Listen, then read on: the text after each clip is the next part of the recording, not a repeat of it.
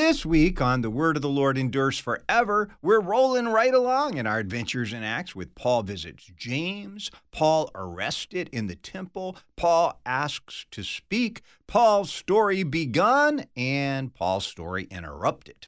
Join me, Pastor Will Weedon, for The Word of the Lord Endures Forever, your daily 15 minute verse by verse Bible study on demand. Listen at thewordendures.org or your favorite podcast provider. Holy God, holy and most gracious Father, have mercy on us. Our Father,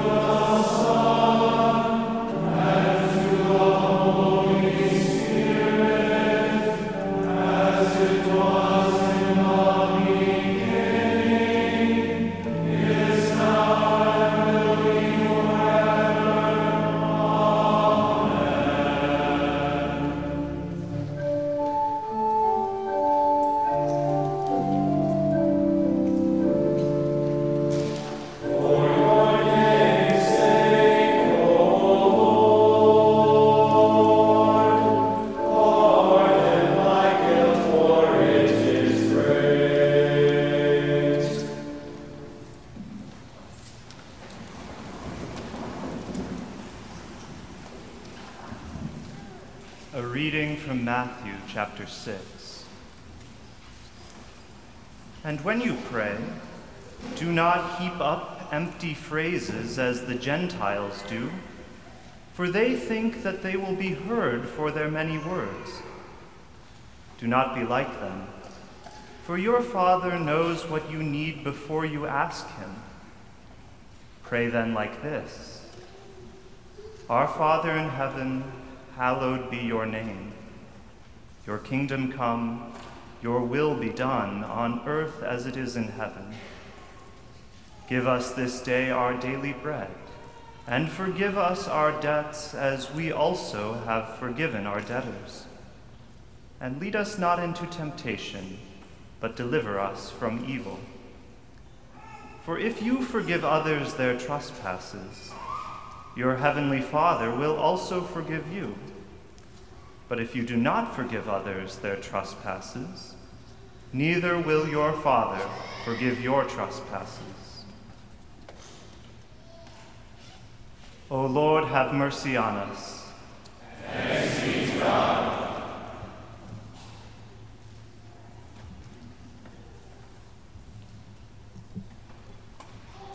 The grace of our Lord Jesus Christ be with you. Amen. Amen. Sin is a problem. Big surprise, right? Well, maybe not here, but there are a whole lot of folks out there who don't even think about sin, let alone think that it's a problem. I know a couple of people, thankfully Christians now, but a couple of people whose first reaction to our confession of sins we have at the beginning of many of our worship services, their first reaction was to laugh. It was all a big joke. They didn't think sin was any kind of problem. And of course, they're hardly alone. And that really is a problem today Lots of things that we used to think of as sin no longer are. They're normal, they're fine, they're okay. And, and you know what they are without my even naming them. I mean, all the sexual sins, everything from pornography to sodomy, ah, that's fine, it's okay, it's normal, don't bother me about them. Or how about gambling? Online gambling, government sponsored gambling, sports gambling, gambling, why, greed is king. And all those poor slobs who lose everything, ah, they should have quit while they were ahead. It's okay. And what are we going to say about the babies? What are we going to say about the babies? Roe v. Wade overturned, and yet tens of thousands of unborn still being killed and the supposedly pro life politicians, I mean, some of them, have you ever heard of? Them? They're tongue tied when asked to justify any check on killing the unborn. So, yes, sin is a problem. And the fact that so many people don't even think about it, let alone think it a problem, is another problem. And that's especially for us, especially if we tend to buy into any kind of this thinking. And I say this because at the center of the Christian religion, right at the center, is an answer to the question what should I do about my sin? In fact, Christianity is the answer. Follow Jesus, look at him. He's the Savior. That's the gospel, that's the message, and it is really the heart of the Christian religion forgiveness of sins in Jesus Christ. In fact, even our Lord's name reminds us of that. Call him Jesus, the angel told Joseph. Why is that? He will save his people from their sins. So, here again, in this morning's scripture reading, Jesus is giving us the model prayer, the Lord's Prayer. Pray like this, he says. And so Christians all over the world, all the time, are saying this prayer. And sometimes they're saying it several times a day. And whenever they pray, what do they say? Forgive us our trespasses, our debts, our sins. Forgive us our sins.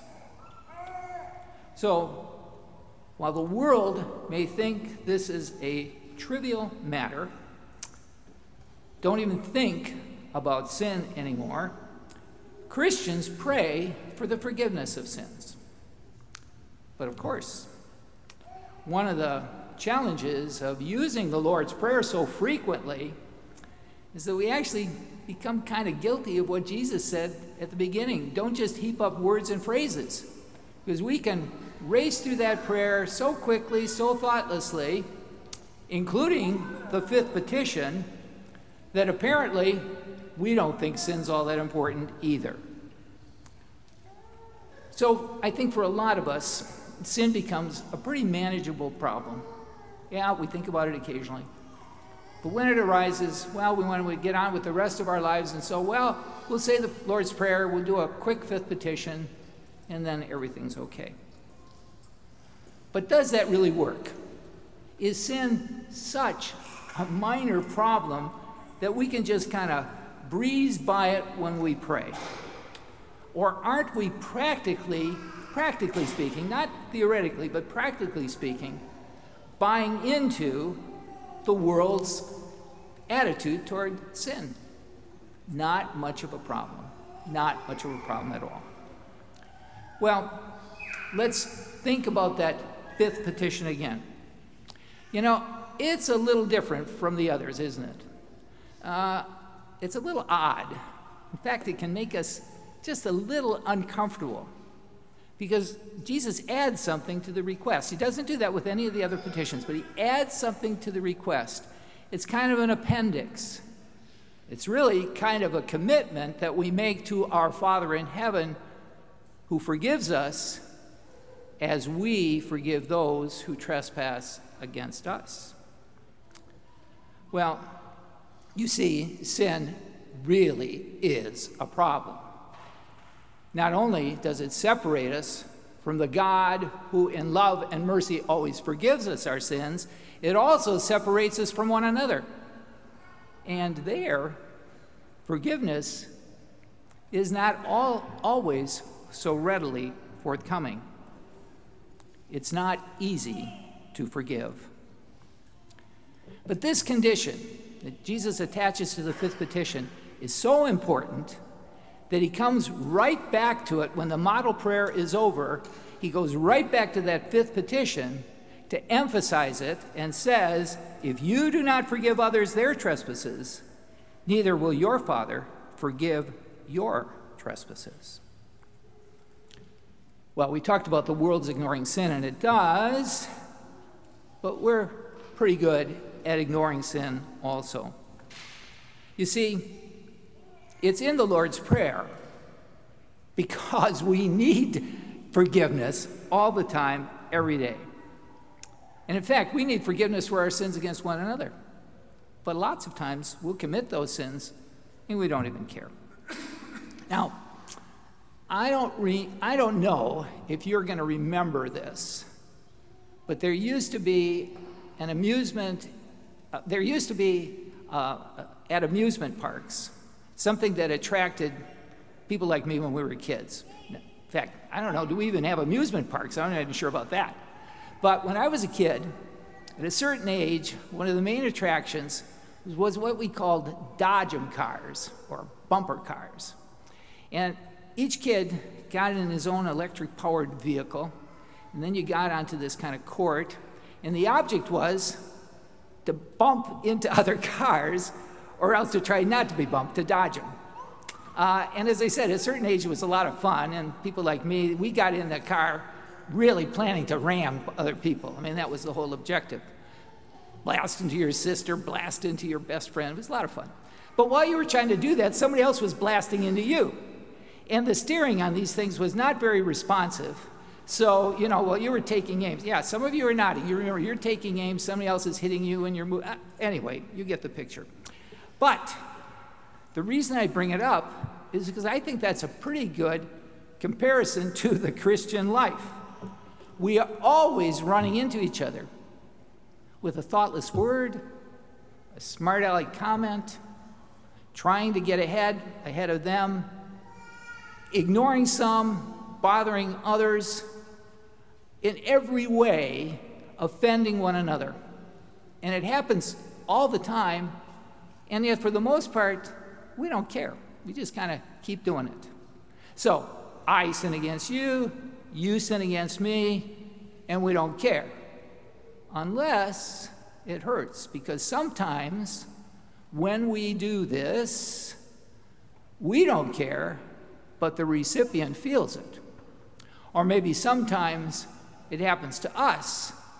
They don't care, but we feel it. Some of those bumps in our lives can really hurt. And those hurts are hard to forget. Sometimes we don't even forget them. There are things that happened years ago, decades ago, events in my life, and I'll bet in yours too, that you can remember when somebody really did something to you.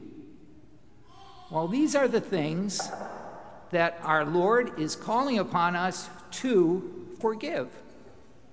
We need to forgive these things.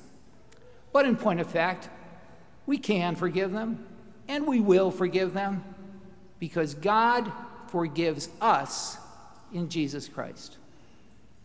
Let me say that again. We can forgive them, we will forgive them because God forgives us in Jesus Christ. Now, one of the great things about the Lord's Prayer is that since Jesus gives it to us, we know it's a good prayer. In fact, we know it's the best prayer, right? And that everything in that prayer is something that God wants us to pray for. He wants us to pray for. And He wants to give that to us. He wants to give that to us. And of course, that includes the fifth petition. God wants us to pray this prayer because He wants to forgive us. He delights in forgiving us. That's His nature. He loves us. No matter how trivial we think sin may be, God forgives it. But now we need another problem. Well, why, why then, how does that work? God is also holy and just. And that means he just doesn't ignore sin. He demanded a penalty for that sin, he did payment for that sin. And to that end, he sent Jesus Christ into our nature, into our condition, humbled himself even to the point of suffering and death on the cross. Why? To pay for our sins. And that's how God forgives us. We don't think it's a big deal, but God thought it was such a big deal that he sent his son to pay for those sins. So, as we said, sin is a problem. No matter what the world thinks or we think, sin is a problem. That's why it's in the Lord's Prayer. We pray for forgiveness and we get forgiveness. Every time we say that prayer, we are confessing, I am a sinner. But we are also confident that God forgives those sins for the sake of Jesus. And his forgiveness, well, we'll extend that to one another. So a Christian is really two things he is forgiven and he is forgiving. And sin, well, you know what? Sin actually turns out not to be a problem. It's forgiven, it's gone in Jesus Christ, our Savior. Amen. Now, the peace of God that passes all understanding, keep your hearts and minds through Christ Jesus. Amen.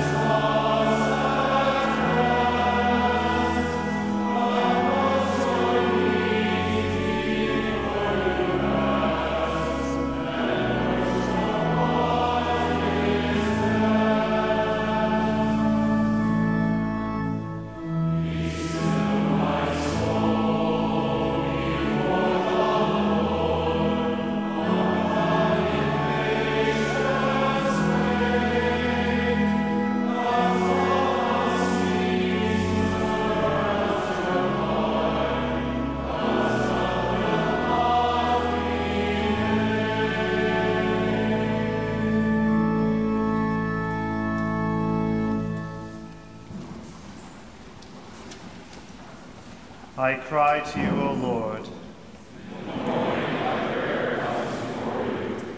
Restore to me the joy of your salvation. My mouth is filled with your praise. Every day I will bless you. By awesome deeds you answer us with righteousness. O God of our salvation, the hope of all the ends of the earth and of the farthest seas.